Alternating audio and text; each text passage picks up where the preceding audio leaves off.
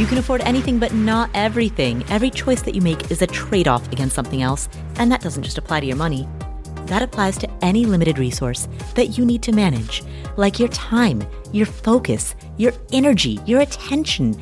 Saying yes to something implicitly means accepting the trade offs, the opportunity costs.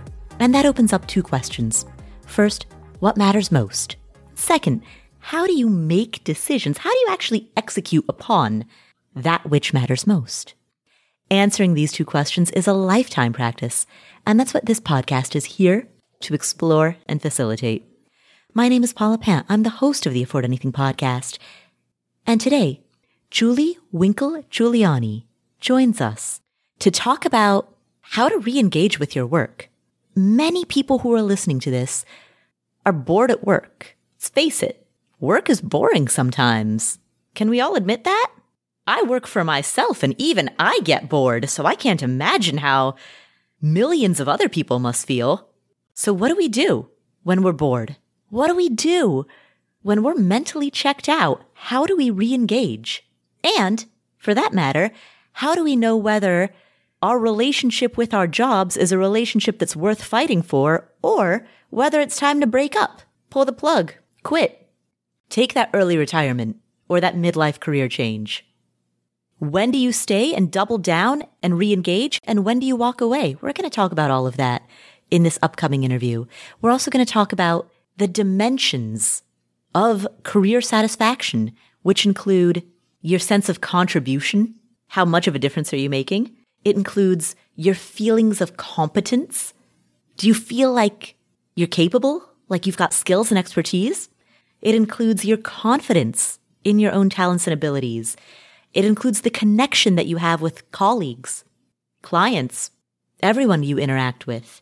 It includes whether or not you're challenged at your job, whether or not you feel as though you have choices about how, where, when, and with whom you work, and your overall sense of contentment. Those are the dimensions of career satisfaction. So we're going to elaborate on each of these dimensions and talk about how you can fight for that.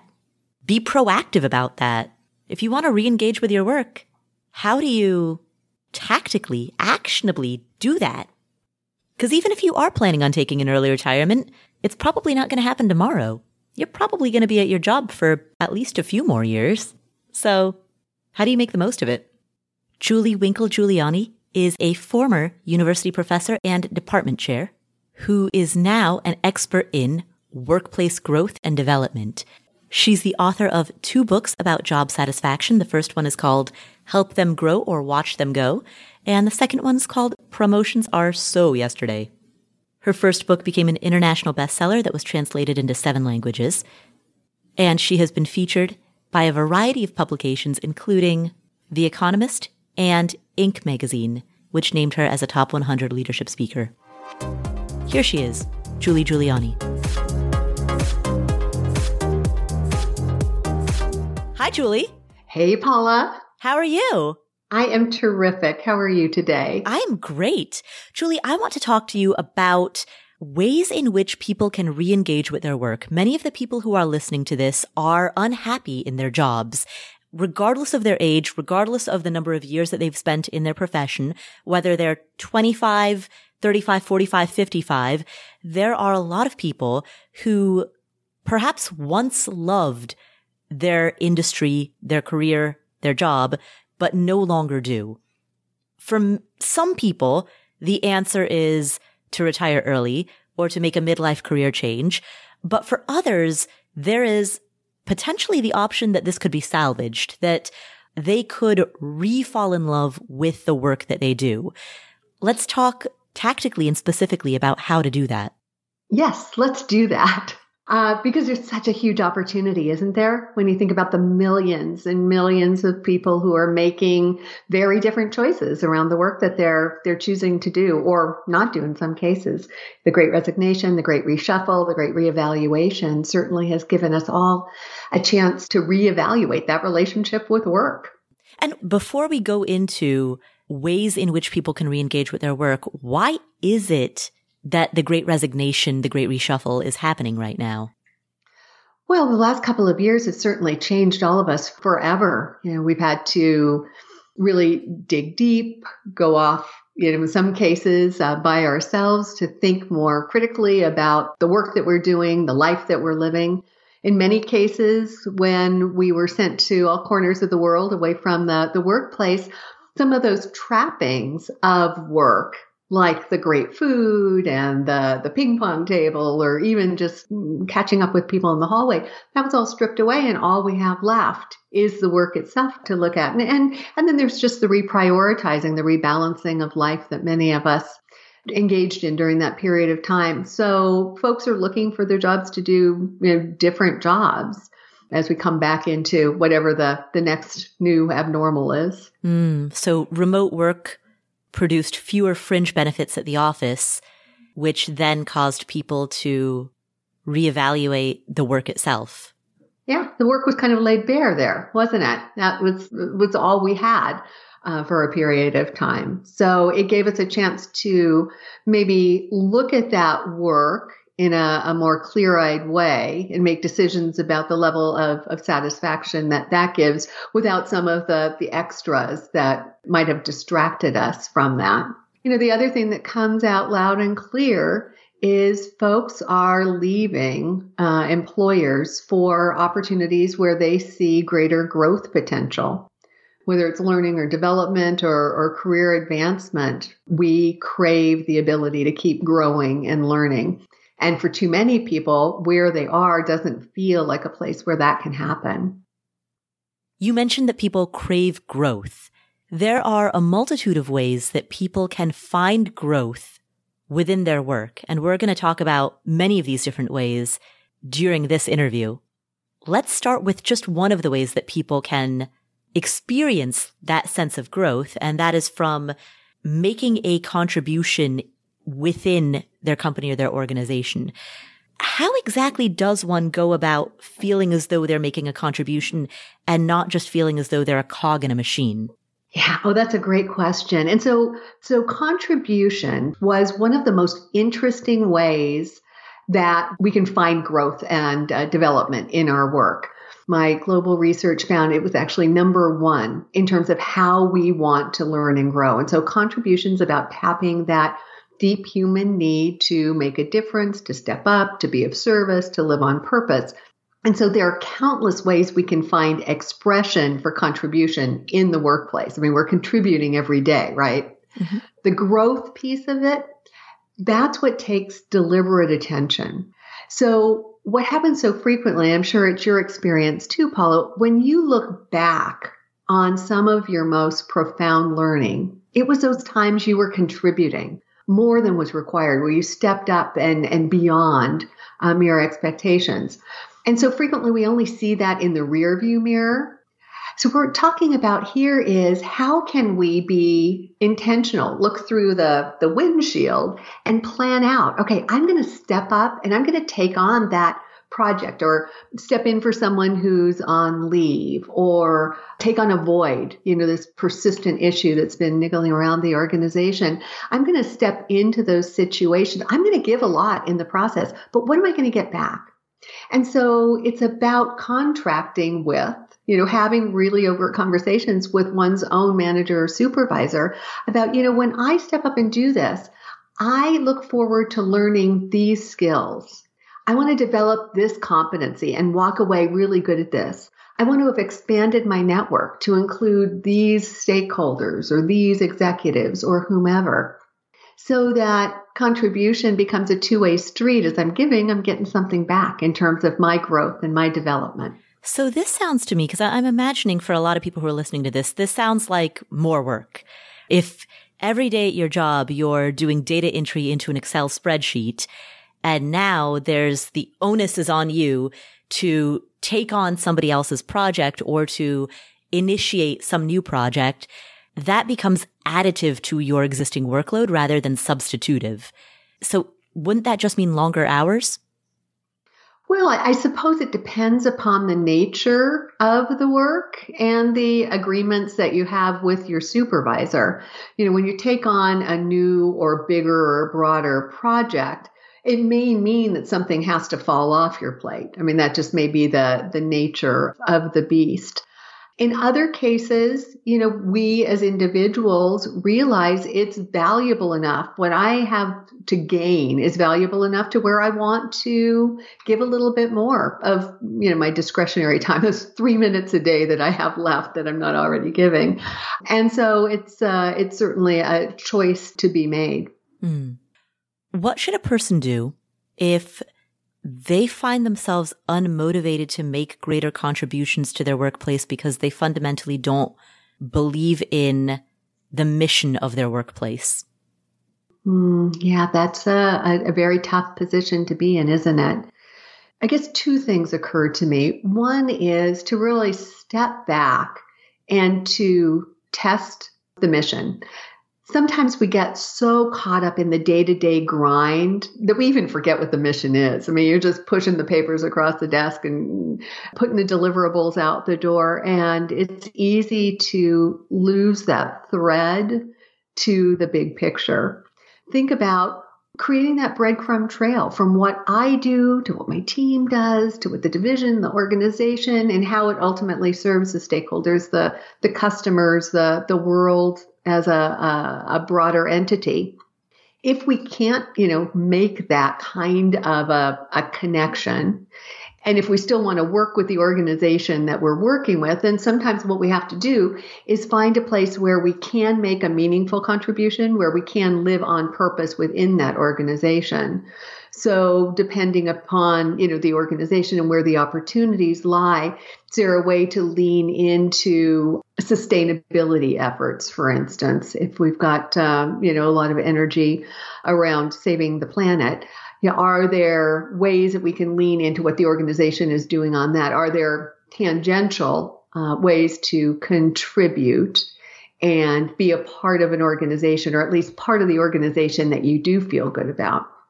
And I guess the, the, final piece of it is really if that mission is that distasteful, if you really can't wake up in the morning and feel good about going and doing it, then then maybe it is time to make a, a change. And gosh knows this is the perfect time to be entertaining those kinds of changes. Mm. Plenty of other organizations with really juicy, appetizing missions looking for great talent. Right. Yes, there's a labor shortage right now, record low unemployment and a labor shortage. So yep. it is a very good time to make a job transition. Yeah. And to be able to carve out in the process the job that you want.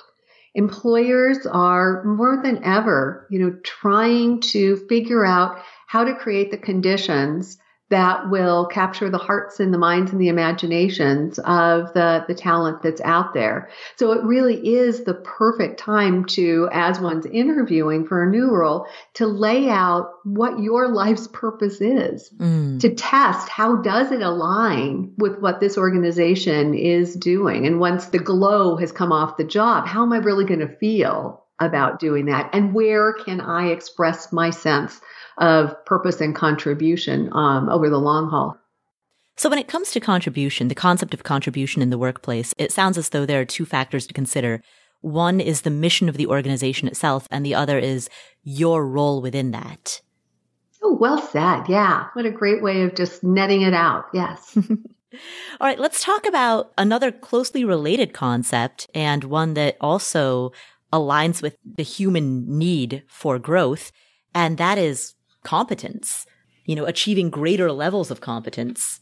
Yeah, it's so central to life, right? I mean, we just go through life constantly growing, learning, adding to our bag of tricks and, and skills and the magic that we can bring to those around us. And it's central to the, the workplace as well. In fact, its need is more vividly expressed in the workplace when you look at things like the, the half life of a technical skill being four years now. Mm-hmm when the Institute for the Future of Work says that 85% of the jobs we're going to be doing in the year 2030 haven't been invented. Mm. It is just so clear that if we're not constantly upping our game, expanding our skills, looking around the corner and anticipating what's going to be needed next and getting ready for that, you know, there's a, a very real possibility of irrelevance in the short term. Hmm. And so competence is all about that commitment that we have to building those critical capabilities and skills and the expertise that we need, not just to perform well now and thrive, you know, in the present, but to really be ready for what we know is an uncertain future. So what should a person do if they possess the intellectual curiosity, the love of lifelong learning? I mean, people who self-select as people who listen to podcasts generally are people who value lifelong learning. That's why you listen to a podcast in the first place. What should a person do then if they have that value, they have that desire, and yet day after day, the work that they're doing doesn't challenge them?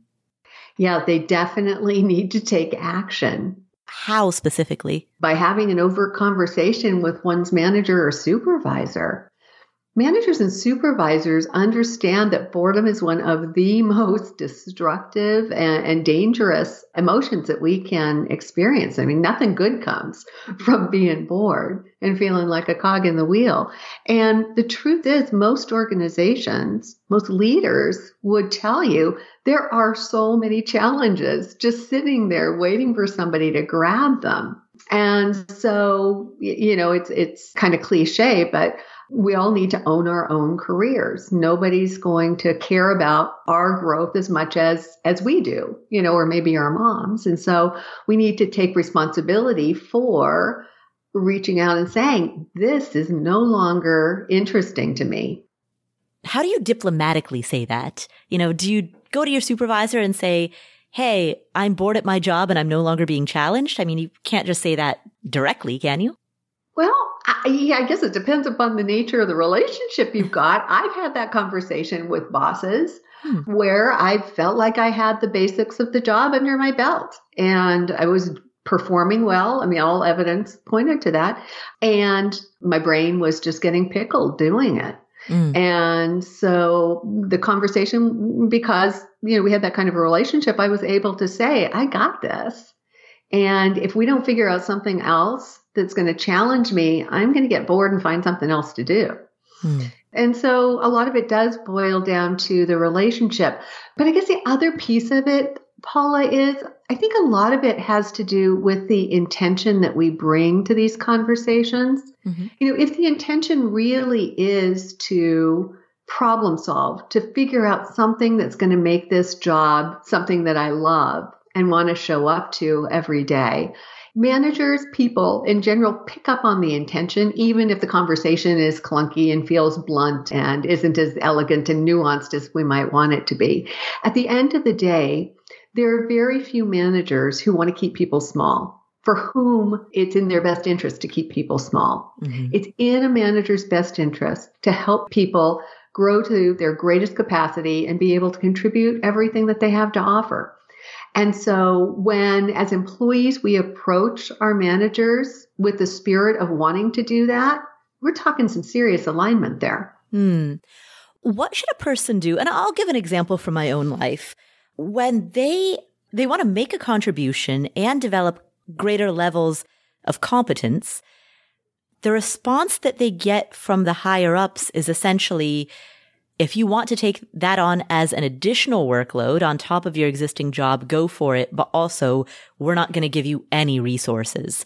And so the example from my own life, before I started this podcast, before I started Afford Anything, I used to be a newspaper reporter.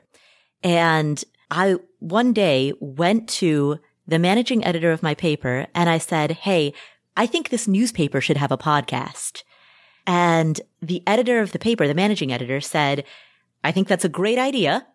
If in addition to everything you're already doing, you want to also take that on, great, you can do that, but we're not going to provide you with any help. Not even a microphone, no recording equipment, no mixer, no software. I mean, there are certain costs associated with starting a podcast. Back then, the costs were higher than they are today because today podcasts are more ubiquitous. So startup prices have come down. But I mean, just that response, we won't even buy you a hundred dollar microphone, right? That's essentially a way of saying we won't go out of our way to stop you, but we're not supporting you either. Mm-hmm. And you're probably not going to like this response, Paula, but look at where it got you.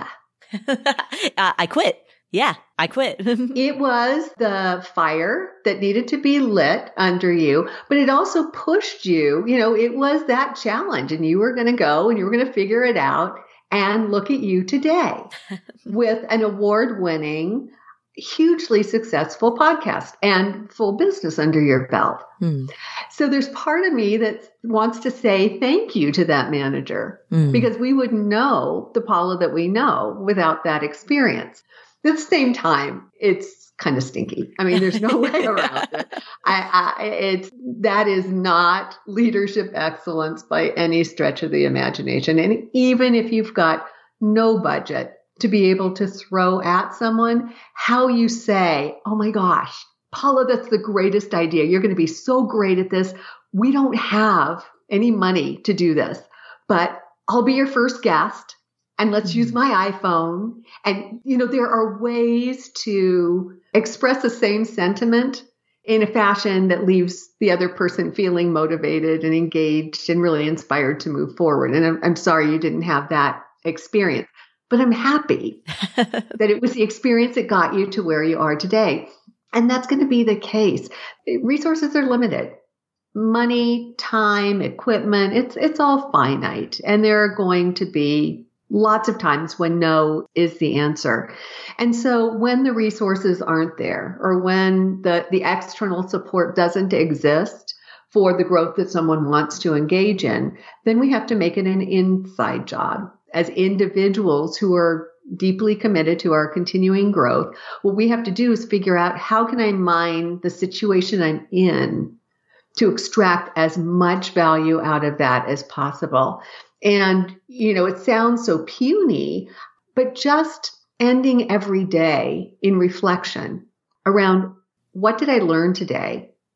What can I do today that I couldn't do last week? Just really being mindful about how you approach the work that you're doing.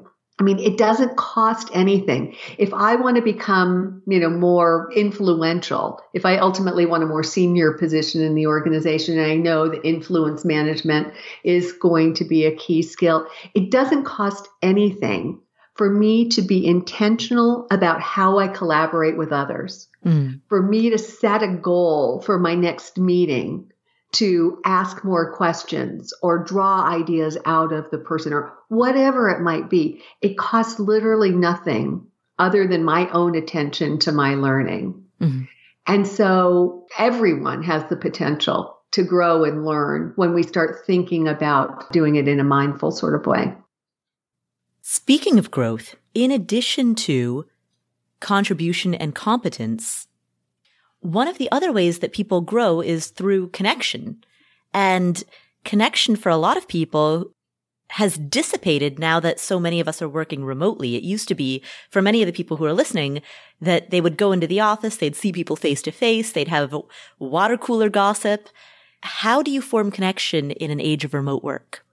Yeah, it really has been an interesting couple of years. It's forced us to, in many cases, redefine what connection even means.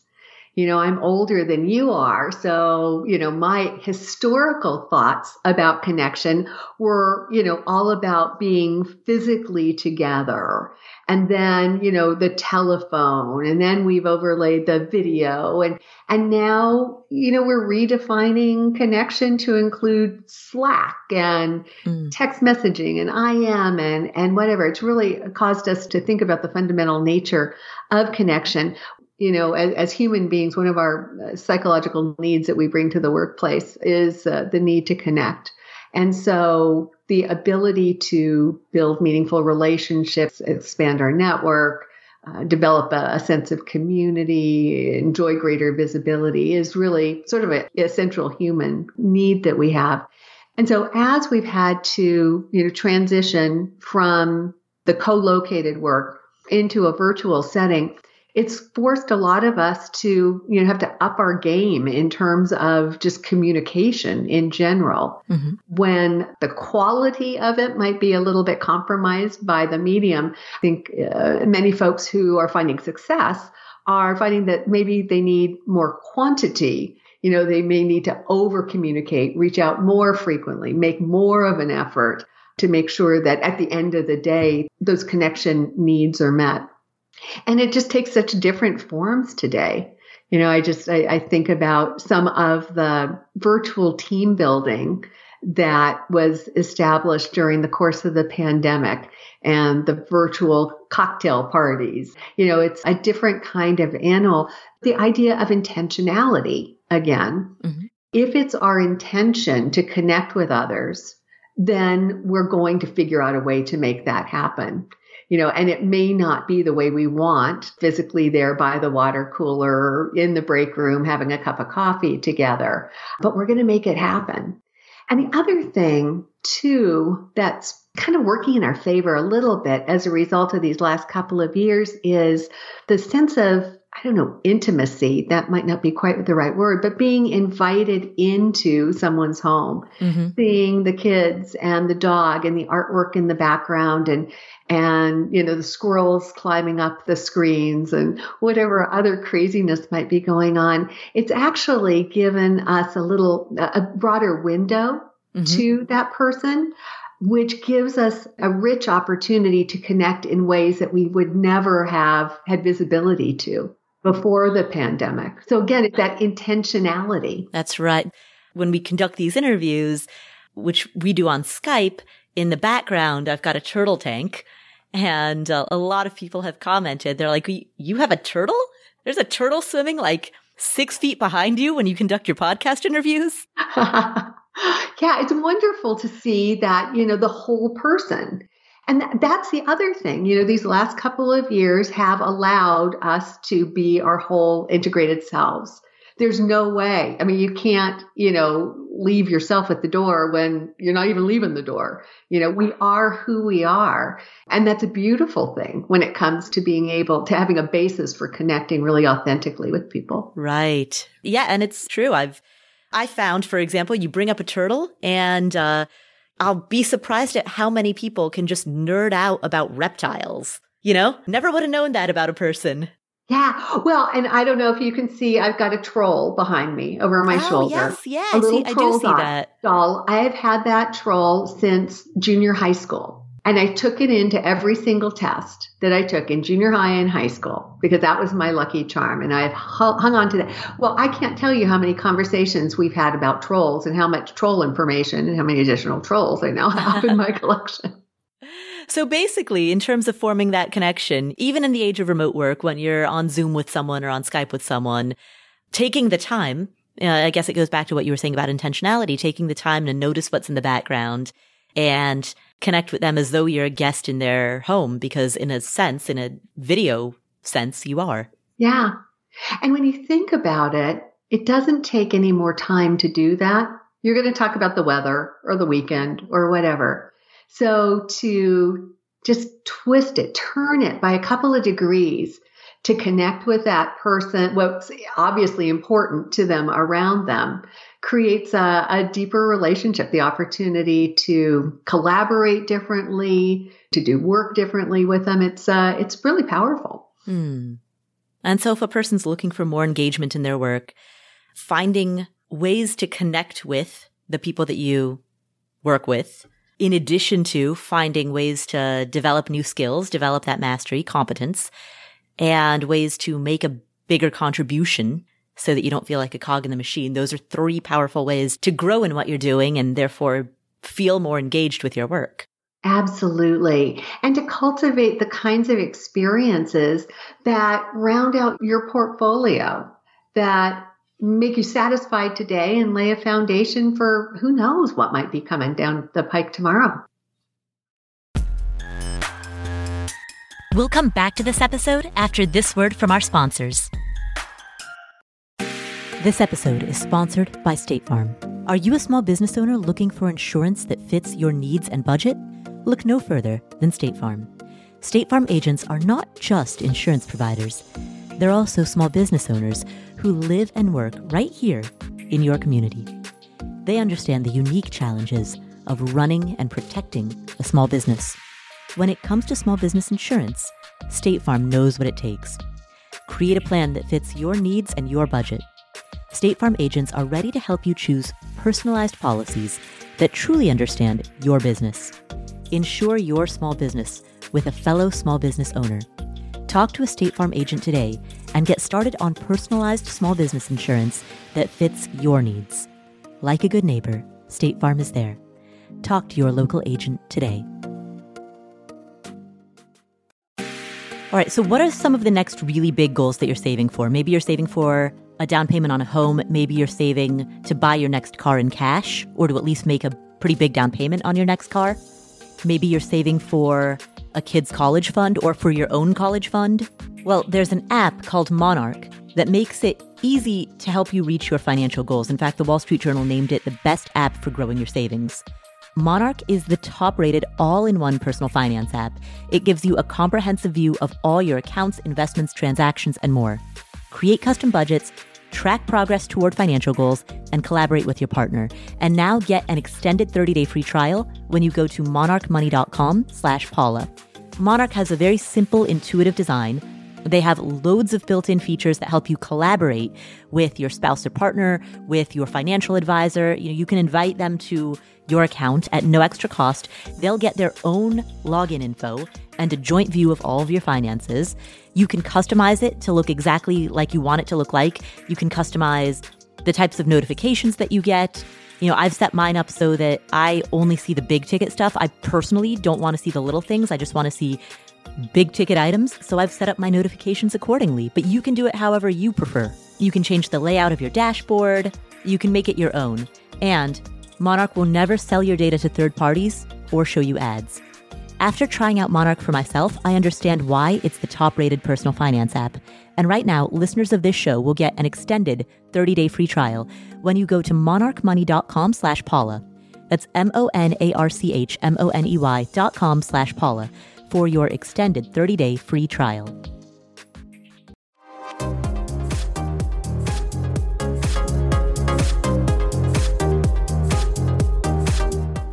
You also highlight confidence as an important piece of feeling more excited about the work that you do. What do you mean by confidence in this context? Right. So confidence certainly contributes to feeling good about the work that you do, but it's also a huge development uh, dimension as well, uh, a way that we can grow really powerfully. So confidence is really about, you know, enhancing your trust in your ability to show up predictably, to deliver consistent outcomes. And there are times in almost everyone's career where that confidence dips and it can, you know, hurt our job satisfaction and engagement and it can hurt your career prospects as well. And so there are times when the most important way to focus your attention and your growth is through confidence. I think the statistic is 70% of us will experience the imposter syndrome at some point in our careers. Mm. And some of us more than others. And so recognizing that to begin with. And um, in our society, there's a little bit of, I don't know, shame associated with confidence. You're expected to, to be able to show up and do whatever you're, you're tasked with. And uh, I think a lot of us feel like we spend a lot of time, you know, faking it until we make it or, or something like that. So being able to confront the embarrassment or the shame or whatever associated with, yeah, I'm, I'm not feeling 100% here. And what do I need to do in terms of either really honing my craft or testing where the limits are, where I could go off the rails, helps to create that level of confidence that uh, supports the performance and the, the growth. What should a person do if they have a manager, a supervisor, a colleague who is consistently undermining their confidence? Maybe this person is talking down to them or delivering negative feedback publicly or in some way exhibiting some type of communication behavior that just undermines your confidence in the workplace. How should a person handle that? Oh, so much of it depends upon the nature. It's it's so context driven, isn't it? I guess like the the global advice mm-hmm. would be to address it. How do you address it? You address it. Have a conversation with that person. I always try to assume positive intent, assume that the person isn't trying to do any harm to me, and offer them some information that may help them to interact better with others. So, you know, saying, Paula, I don't know if you're aware of it, but when you spoke to me like that in front of the client, it kind of created some raised eyebrows. And I have to say, I felt embarrassed and less than when that was going on. Mm-hmm. And so that kind of feedback can be really helpful. And then making an overt request, something to the effect of, I would really appreciate it if in the future, when you see something like that, you would hold off until after the meeting was finished, the client was gone, and then shared your perspective. What if it's the client who's talking to you like that? That's a great question. When I was first in business for myself, my answer would have been you suck it up and deal with it because they're paying the bills.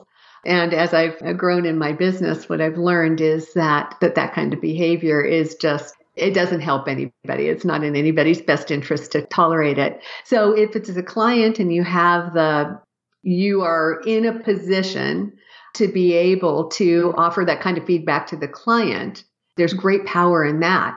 You know, for the client to hear, I can work a lot better with you when I, whatever, fill in the gaps.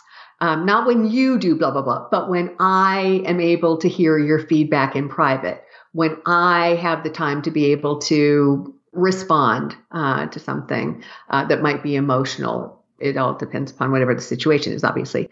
So being able to to give that kind of feedback to the client and make the same kind of request so that I can help you best, I would ask that you fill in the blanks. And when that doesn't work, you know, and there aren't very many people who are in a position to be able to do that, but I have let client, I was going to say fired clients, but it yeah. sounds way more negative than I hope it came off. But I have had to have those conversations where I said, I don't feel like I can do my best work for you based upon the way we're interacting. And so I think there's somebody out there who's going to do better. Mm-hmm. Yeah. Yeah. Fire your clients if you're yeah. able yeah. to, if you have the leeway to do so. And I always feel better about it. It may just be my style when I take responsibility for it. So it's not like you're bad, you're terrible, you're impossible to work with, although sometimes that's going on in the back of one's mind. But I can't work in this kind of situation. I can't serve you as well as I should. Hmm. What are some other dimensions that are involved in re engaging with your work and experiencing a sense of growth with your work? Right. So we've talked about contribution and competence. Mm-hmm. We've talked about connection and confidence. And the other dimensions of the multidimensional career framework are challenge, contentment, and choice. Now, challenge, I mean, that's pretty on the nose. It's about really stretching beyond what's known, stepping into the discomfort zone, stretching your capacities, experimenting, failing, picking yourself up and figuring out how to do it differently. So a lot of us have considerable experience learning through challenge. And that seems like it also kind of goes hand in hand with developing greater levels of mastery or competence. Yes. Yeah, definitely. Although one could develop greater levels of mastery with the other dimensions as well. Mm-hmm but yeah, it is. It's really central to that. Then contentment, and this one, uh, a lot of managers, especially, kind of raise their eyebrows when I talk about this because contentment can, I think they conflate it maybe with complacency, mm. and that's not the case at all. I think we have to recognize we're going to be in the workplace for decades. It can't be a hard charging climb up the corporate ladder for 30, 40, 50 years. Um, there's an ebb and a flow in, in all of our careers. And so there are certain times when the best step forward is a step back, figuring out how can I cultivate greater ease and joy and meaning and, and balance so that I can sustain this thing, you know, called my career over the, the long haul. And then there's choice, and choice is particularly timely as organizations are inviting folks back to the workplace. It's becoming crystal clear that people really want greater control, the autonomy from the model you've been talking about, uh, flexibility over the when and the where and the how of their work. Mm-hmm. And uh, when we have that greater level of volition and autonomy, when we have more control over you know, decisions related to our work, there's tremendous opportunity for growth. Uh, and of course, the satisfaction that goes along with that. Mm. And then there's one last dimension of this model. The eighth dimension is climb, that climb up the corporate ladder, mm-hmm. because it is another way we grow and learn. The challenge is that for too long, we've really conflated the idea of promotions with development. So frequently we just think of, you know, if I'm not moving up or around, I'm not growing. And the, the challenge with that, of course, is that as individuals, we have pitifully little control over when, as and if a promotion is ever going to be available. And it's easy to lean into that and then feel disempowered. And so these other dimensions are all within our control. Mm. We and our managers can work together to invite any of those other dimensions into the envelope of our current role to allow for the growth and the satisfaction and the engagement that we want anytime, anywhere. Mm. You know, the conflation of I need a promotion, I need to climb the corporate ladder in order to be able to take on different responsibilities or embrace different challenges. Oftentimes that conflation comes from having overly rigid job descriptions that are just baked into a box. At this level, you do X, and at this level, you do Y. This title associates with these duties, period, end of story. Mm-hmm it makes sense to me how this could be very flexible and dynamic because, of course, I run a small business. But what should a person do if they work for a very, very large company or they have a government job or they have some type of organizational structure where there is that rigidity within job description task?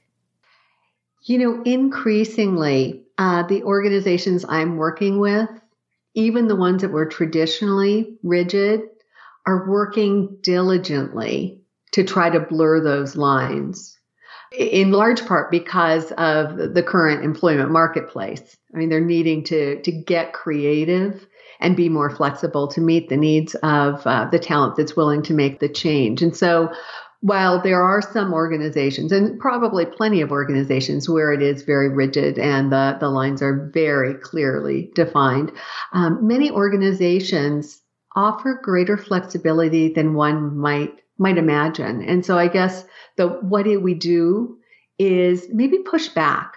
Start by asking some questions and testing assumptions. It's easy to assume that if it's always been like that, it's continuing to be like that. And this is a unique time in the workplace when it's an employee's market, when you can take the risk and push back and ask for what you want. I train managers day in and day out. And so much of the message is what's it going to take to be able to capture the talent that you need? And a lot of that is getting creative, listening to what people want to do and figuring out ways, you know, to job craft, to share resources, to swap roles and responsibilities, to allow for rotations. There's a lot of creativity in the, the workplace. So I think the key is asking for what you want and pressing for that. Mm. Don't take no for an answer, essentially. Yeah. Well, don't assume no is the answer either. Have the conversation. Well, thank you for spending this time with us. Where can people find you if they would like to learn more about you or your work? I am at juliewinklegiulioni.com. We've got everything you, you need to know there, including a, a digital self assessment that would help people to isolate which of these dimensions is most interesting right now, it's most alive for them, and some specific strategies for being able to develop in those arenas. We'll come back to the show in just a second, but first, we're driven by the search for better, but when it comes to hiring, the best way to search for a candidate isn't to search, it's to match. And you can do that with Indeed. Indeed is a matching and hiring platform that has over 350 million global monthly visitors. It allows you to schedule, screen, and message so that you can connect with candidates faster. And beyond just hiring faster, 93% of employers agree that Indeed delivers the highest quality matches compared to other job sites. They leverage over 140 million qualifications and preferences every day. which means Indeed's matching engine is constantly learning from your preferences. Whenever I hire somebody inside of Afford Anything, I'm doing so because we are already overloaded with work. We have way too much on our plates, and so we need to hire so that somebody can start taking some of that stuff off of our plates. But hiring itself is added workload on top of already busy workload. So it's great to have a platform like Indeed that helps you hire faster and find higher quality matches.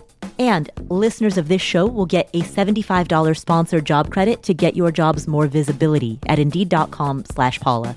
Just go to Indeed.com slash Paula right now and support our show by saying you heard about Indeed on this podcast. Indeed.com slash Paula. Terms and conditions apply. Need to hire? You need Indeed. 10 seconds on the clock. How many things can you name that are always growing? Like your hair, your net worth, I hope. Your income, your investment portfolio. Again, I hope, I hope. Hey, how about the revenue in the business that you run on Shopify? Shopify is the global commerce platform that helps you sell at every stage of your business, whether you just started or whether you've been in business for 10 years, whether you're selling accounting textbooks or windshield wiper repair kits, and whether you're selling in person or online. If you're online, know that Shopify has the internet's best converting checkout, 36% better on average compared to other leading commerce platforms. And you can leverage AI with Shopify Magic, an AI powered all star. Now, what I like about Shopify is that it's there for you whether you are just beginning or whether you are doing your first million in revenue, your first dollar to your first million plus. Shopify powers 10% of all e commerce in the US. They have award winning help and businesses that grow grow with Shopify. So sign up for a $1 per month trial period at shopify.com slash Paula, all lowercase. Go to shopify.com slash Paula now to grow your business, no matter what stage you're in. Shopify.com slash Paula.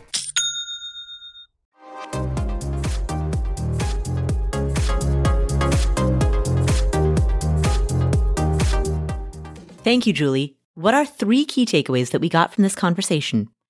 Number one, if you're bored at work, if you feel like you're not growing, there are many ways that you can try to re-engage with the work that you do. We know from research that was done by Daniel Pink in the book Drive, we know that three attributes that correlate with job satisfaction are mastery, autonomy, and purpose. Julie talks about these three when she talks about competence, choice, and contribution. So competence, choice, and contribution that's a much more alliterative way of talking about mastery, autonomy, and purpose. And we know that those attributes strongly, and there's research to back this, those attributes strongly correlate with job satisfaction. If you feel like you're good at what you do, if you feel like you have the freedom to do it how and when and where you want, and if you believe in the ultimate mission of what you're doing, and you can see how your efforts directly contribute to that mission, if those factors are in place, you're much more likely to enjoy your job. So to the extent that you can get creative, get assertive, figure out how to bring more mastery, autonomy, and purpose to your work, competence, choice, and contribution, if you can put those elements in place, you're much more likely to enjoy what you do.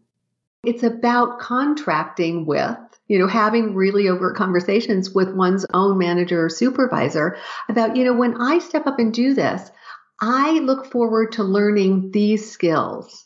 I want to develop this competency and walk away really good at this. I want to have expanded my network to include these stakeholders or these executives or whomever so that contribution becomes a two way street. As I'm giving, I'm getting something back in terms of my growth and my development. On top of that, or in addition to that, some other dimensions of your work to think about include the confidence that you have when you go into the office every day. That's something that correlates to, but is conceptually different from your level of competence, your mastery. There's the question of whether or not you're challenged at work. Are you stretching beyond just the tasks that are known and comfortable. And that's the type of thing that can help build competence and confidence. And then there's the human connection. Do you like the people that you work with? Can you connect with them at something that's more than just a transactional level, something that's actually a friendship level? no matter what you're doing right now for work, no matter how long you plan on being there, even if your goal is early retirement, you're going to be at your job for probably at least another few years, if not longer. So you might as well enjoy it. And these are the dimensions that closely calibrate with job satisfaction. So to the extent that you have the power to take on new challenges, to develop new skills, to form stronger friendships, to strengthen each of these dimensions, to the extent that you can do that, you're more likely to enjoy your work. So that is key takeaway number one. Key takeaway number two, I want to talk about the concept of imposter syndrome. Now, this is something that she mentioned during our discussion around confidence. She actually threw out a statistic that 70% of us will experience imposter syndrome at some point or report experiencing imposter syndrome. Now, to people who have never heard this phrase before, imposter syndrome is this deeply internalized feeling that you're not good at what you do. It's doubting your abilities, feeling like a fraud, feeling like an imposter. And this is something that disproportionately affects high achieving people who have a very hard time accepting praise, feeling proud of their accomplishments, feeling as though they deserve the awards or the accolades that they've been given. And part of that comes from the reality that when you do something, when you master something, that thing feels easy. Let's use a really basic example that most of us can relate to. Once you know how to ride a bike, or once you know how to drive a car, riding a bike or driving a car feels easy. You can do it without even thinking about it. But to someone who's never done it before, who is struggling with training wheels, or who can't figure out how a stick shift works, to someone who doesn't have that skill set, it feels impossible. It feels like a huge hurdle. And that example illustrates, in part, why people who have achieved difficult things downplay in their own minds the difficulty of what they've achieved and don't understand why other people are so impressed by the fact that they've done it. And then they look around at their peer group. And if their peer group has done impressive things in adjacent verticals, those things look difficult. And so they think, wow, I'm actually not that accomplished. I don't know why everybody's praising me. Look at all of these other people. Look at what these other people have accomplished. These people are far more impressive than me. Why are you lumping us together? So I'll, I'll give an example from my, from my own life.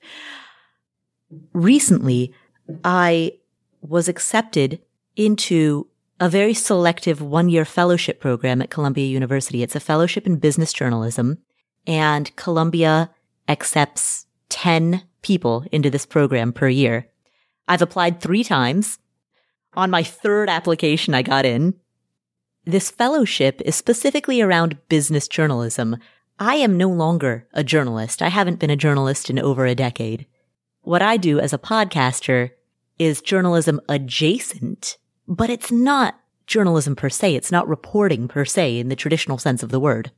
And so most of the people who are accepted to this fellowship are actual journalists with credentials from the Wall Street Journal or the Financial Times or the Economist. There are some impressive journalists, business and finance journalists who have gone through this particular fellowship. And so when they published the list of the 10 fellows that they've accepted for this upcoming academic year, I looked at that list and I looked at the other nine people and I thought, wow, these other nine people are so much more accomplished than me. I strongly, strongly felt like the odd one out. Like, which of these does not belong? Oh, it's me. And I also noticed on the press release when Columbia published this list of fellows, I was the last person on the list. And so I looked at that and I'm, I'm genuinely thought, I was like, look at this. I'm the least impressive person here. That's why they, they put me last. They buried me at the bottom of the story. And I genuinely believed that for about two days until one of my friends pointed out, she was like, Paula, It's alphabetical. And I was like, no, it's not. And she was like, yeah, it is. And I'm like, no, no, it's not. like, I was adamant that it was not. And then I, I was adamant that it was not, even though I hadn't actually double checked the claim. And then I, I pulled up the uh, press release and I looked at it online and I was like, no, it's definitely not alphabetical. See? And I started going through all of the last names and I'm like, yes, it is. Yes, it is. Okay. Got it. I'm not used to the letter P being at the end of the alphabet, but hey, that's where we are. That's our group of 10 this year. So I tell that story to illustrate just how strong my sense of imposter syndrome was. Here I was with the acceptance letter, still feeling like, wow, I don't deserve this. Wow, I don't belong in this group. Wow, when are they going to realize that they made a mistake, that I'm the odd one out? That is imposter syndrome to a T. And it's something that, as Julie said, Seven out of 10 of us report experiencing this. You're expected to, to be able to show up and do whatever you're, you're tasked with.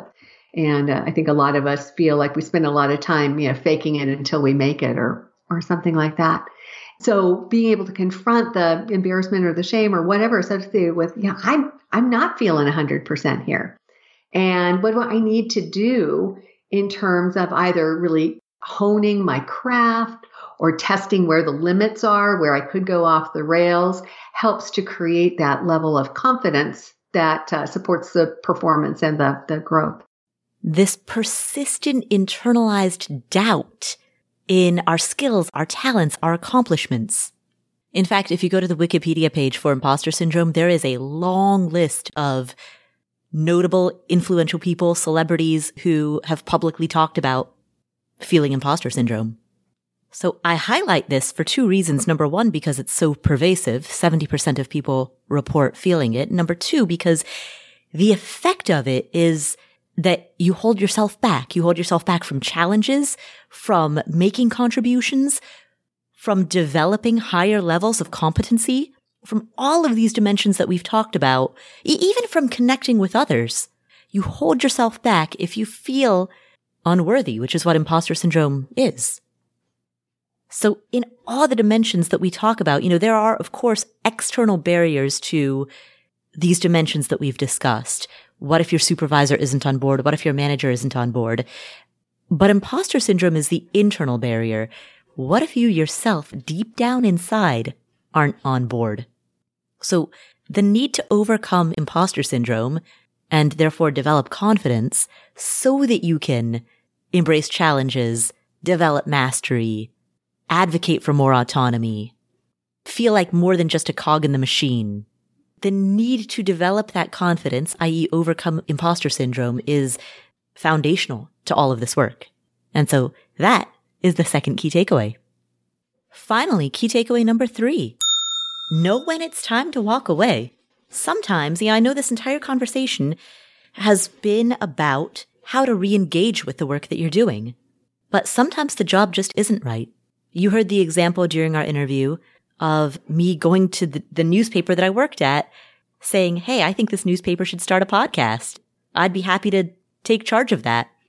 And hearing a response from my manager that essentially said, we're not going to support you at all. We're not even going to pay for a microphone, a $100 microphone, which to me was symbolic of how little they would support that. It wasn't about the hundred bucks that a microphone costs. It was about whether or not I should put in the hours of additional unpaid labor for this project that they weren't going to invest in even in the smallest way, right? And if you're at a job like that where the buy-in from your superiors just isn't there, the opportunity for challenge, for mastery, for making a contribution, if those opportunities, if you advocate for them and you try to re-engage with your work, but you just keep hitting a brick wall. Sometimes it is time to walk away. But as Julie pointed out, if there was ever a time that you walk away and change jobs, it's now. It's now when the labor market's tight and the great resignation, the great reshuffling has happened. So try to re-engage, but don't hang in there if the situation truly is unsalvageable. In the process, carve out the job that you want.